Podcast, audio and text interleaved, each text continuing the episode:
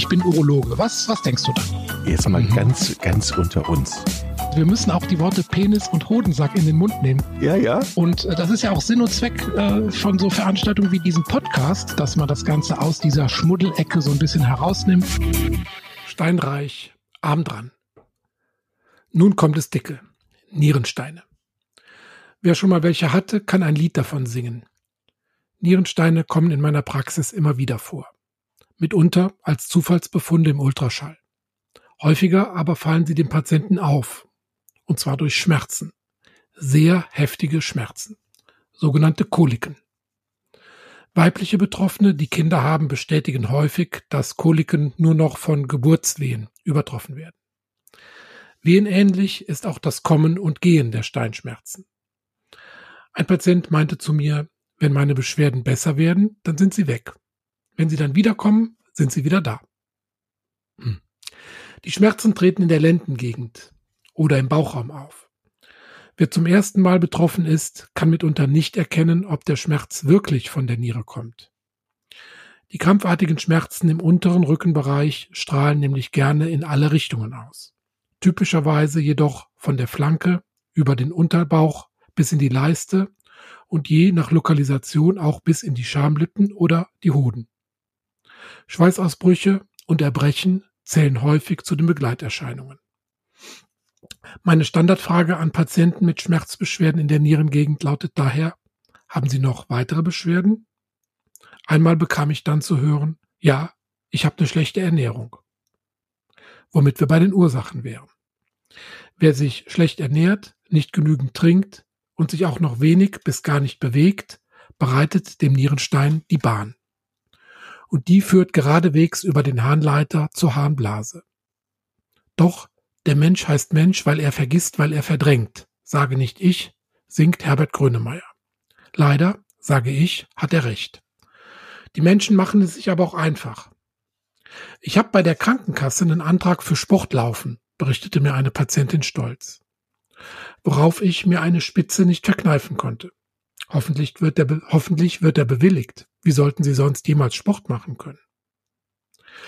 Überernährung, Übergewicht und Süßgetränke haben die Menge der sogenannten Harnsteinbildner in den westlichen Ländern stark ansteigen lassen.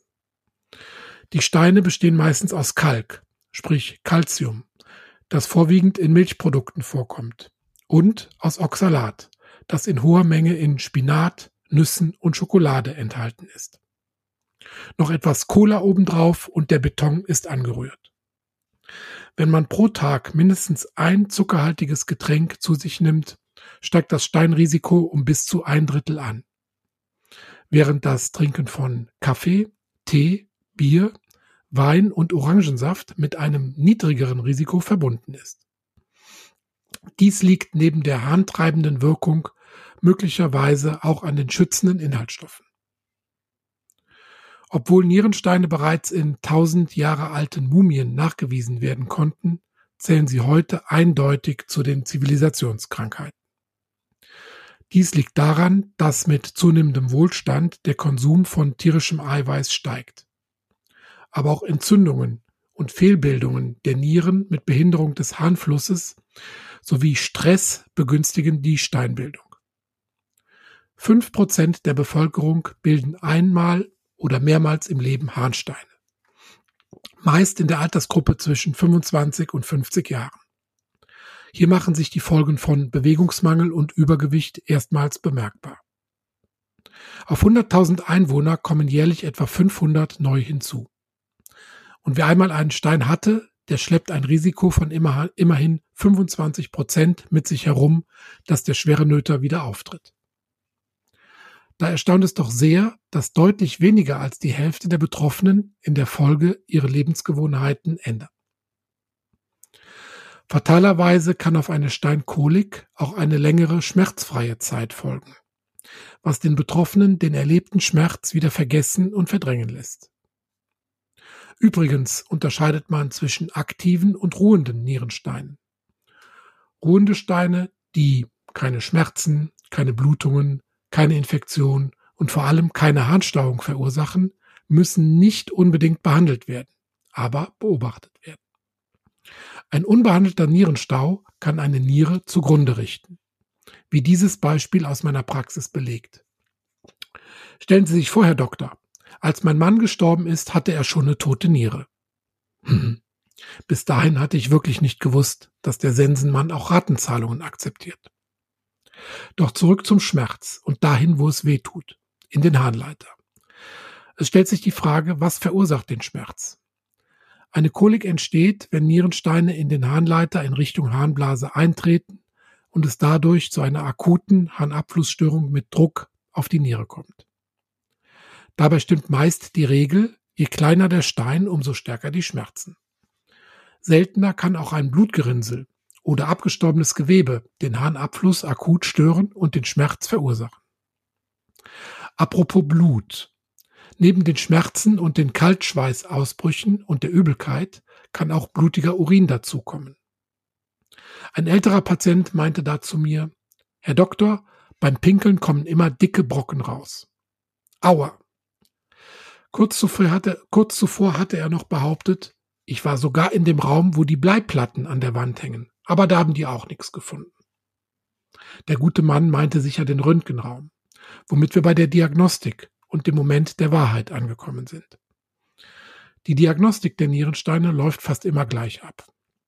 Sie beginnt mit einer Urinbeurteilung sowie mit einer manuellen Untersuchung, bei der ich die Klopfempfindlichkeit des betroffenen Nierenlagers sowie die Druckempfindlichkeit des Bauchraums im Verlauf des Harnleiters prüfe. Um den Stein des Anstoßes genau zu lokalisieren und um einen Stau der Niere feststellen zu können, folgt eine Ultraschalluntersuchung des hinteren Bauchraumes. Apropos Ultraschall. Ich hatte schon Fälle, da haben Patienten bereits die Ultraschalluntersuchung für einen Teil der Therapie gehalten. Das klang dann ungefähr so. Herr Doktor, können Sie mir noch mal den Ultraschall machen? Der hat mir so gut getan. Diese Patienten lagen gar nicht so falsch, denn in der physikalischen Therapie wird Ultraschall auch zur Schmerzlinderung eingesetzt. Dennoch musste ich sie alle, allesamt enttäuschen. Tut mir leid, aber der Ultraschall ist als Behandlungsmethode leider nicht geeignet. Er dient nur der Bildgebung. Als weitere Methode für den Erkenntnisgewinn kann neben dem Ultraschall die Computertomographie zum Einsatz kommen. Computertomographie? Klar, hat fast jeder schon einmal gehört. Meist in der Abkürzung CT. Zumindest kennt jeder den berühmten Satz, ich muss in die Röhre. Da sich inzwischen herumgesprochen hat, dass eigentlich jeder auch wieder herauskommt, hat die Computertomographie heutzutage deutlich an Schrecken verloren. Anstelle des Röhrenabenteuers können Patienten beim Urologen auch noch andere Diagnosemethoden erleben, die sie, das kann ich sicher sagen, genau wie die Computertomographie überleben werden. Zum Beispiel die retrograde Pyolographie. Hm. Wer gerade kein Urologie-Lehrbuch zur Hand hat, dem sei gesagt, dass es sich dabei um eine Röntgenuntersuchung handelt, bei der ein guter alter Bekannter zum Einsatz kommt. Der Katheter. Wörtlich liest sich das dann so. Nach Zystoskopie der Harnblase wird ein Ureterkatheter in das entsprechende Ostium eingeführt. Danach wird unter Durchleuchtung langsam zur Vermeidung eines pyelolymphatischen Refluxes oder einer Fornixruptur Kontrastmittel in den Harnleiter nach proximal appliziert. Hä? Harter Tobak? Ich weiß. Vergessen Sie es gleich wieder. Wir Urologen sind auch nicht anders als andere Mediziner. Wir pflegen allzu oft eine Geheimsprache. Dabei übersehen wir leicht, dass der Patient fast nichts vom Gesagten versteht und sich zunehmend unwohl fühlt. Es ist an uns, genau das zu verstehen. Der Patient denkt nämlich viel unkompliziert. Etwa so. Ähm, können wir mal gucken, ob meine Nierchen rein äußerlich in Ordnung sind, Herr Doktor? Hm. Die äußere Betrachtung eines inneren Organs ist zwar ein ganz schön schwieriges Anliegen, aber die Hauptsache ist doch, dass ich verstehe, was der Patient meint und dass ich zudem heraushöre, dass seine Frage von der Sorge um das eigene Befinden getrieben ist. Wenn ich das verstanden habe, kann mir die folgende Frage eigentlich auch kein Kopfzerbrechen mehr bereiten. Im Gegenteil, sie bereitet mir Wohlbefinden. Zeugt sie doch vom großen Vertrauen in den Arzt, weil seine Sinne doppelt geschult sind. Und, Herr Doktor, können Sie optisch was sehen? Hm, Bei dieser doppelten Einsicht komme ich jetzt zum Ende des Kapitels über die Nierensteine. Und das soll weniger schmerzvoll sein.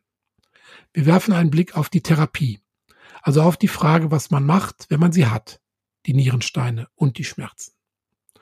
Vorrangig für den Patienten ist natürlich die Schmerzfreiheit. Diese kann in vielen Fällen mit Tabletten und Tropfen erreicht werden.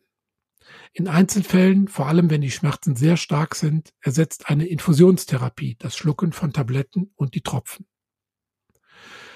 Die eigentliche Steintherapie kann einfach und schnell oder schwierig und langwierig sein. Kleine Steine bis circa 5 mm gehen medikamentös unterstützt zu einem hohen Prozentsatz von alleine ab. Dies kann man kontrollieren, indem man jedes Mal durch einen Kaffeefilter pieselt genauer gesagt in ein Einweg-Filterpapier und den eventuell abgehenden Stein als Beweismittel auffängt.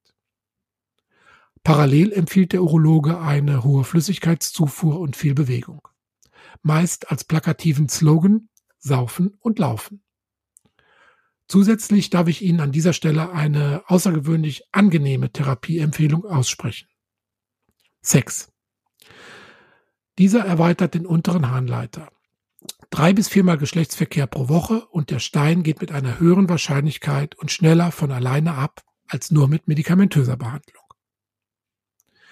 Bestimmte Steinarten können medikamentös über die Regulierung des Säurewertes im Urin aufgelöst werden. Sollten Sie dennoch nach einer gebührenden Wartezeit den Stein nicht beim Urinieren verlieren, muss operiert werden. Diese Verfahren reichen je nach Lage und Größe des Steines vom einfachen Herausziehen über den Harnleiter, ureterorhinoskopische Steinextraktion, wieder Tobak, über Stoßwellenzertrümmerung, extrakorporale Stoßwellenlithotrypsie, härterer Tobak, bis hin zu offenen Verfahren mit kleineren oder größeren Schnitten, perkutane Nephrolitholapaxie, härtester Tobak. Bei schweren Fällen sind oftmals mehrere Therapiesitzungen nötig. Auch kann eine Harnleiterschienung zur inneren Harnableitung notwendig sein, die meist über mehrere Wochen belassen werden muss. Wenn der Stein aufgefangen oder entfernt wurde, sollte seine Zusammensetzung im Labor untersucht werden, um Hinweise auf die möglichen Ursachen der Steinbildung zu erhalten. Und selbst wenn der Quellgeist einmal verschwunden ist, heißt es trotzdem wachsam bleiben. Nierensteine können, wie bereits gesagt, wiederkommen. Darum ist eine Kontrolle in zeitlich relativ kurzen Abständen ratsam. Schotterwerksbesichtigung nannte das mal ein Patient. Ist diese Kontrolle negativ, ist die folgende Reaktion des Patienten positiv. Jetzt fällt mir wieder ein Stein, Herr Doktor, aber diesmal vom Herzen. Das freut mich für Sie. Dann machen Sie doch bitte an der Anmeldung direkt einen neuen Termin für in sechs Monaten. Das geht leider nicht. Warum? Meine Sparkasse hat mir noch keinen neuen Kalender zugeschickt, Herr Doktor. Solche Probleme, ehrlich gesagt, gehen selbst mir dann an die Nieren. Da bin ich wie jeder andere auch. Nur Mensch. Ich bin Urologe. Was, was denkst du da? Jetzt mal mhm. ganz, ganz unter uns. Wir müssen auch die Worte Penis und Hodensack in den Mund nehmen. Ja, ja. Und äh, das ist ja auch Sinn und Zweck äh, von so Veranstaltungen wie diesem Podcast, dass man das Ganze aus dieser Schmuddelecke so ein bisschen herausnimmt.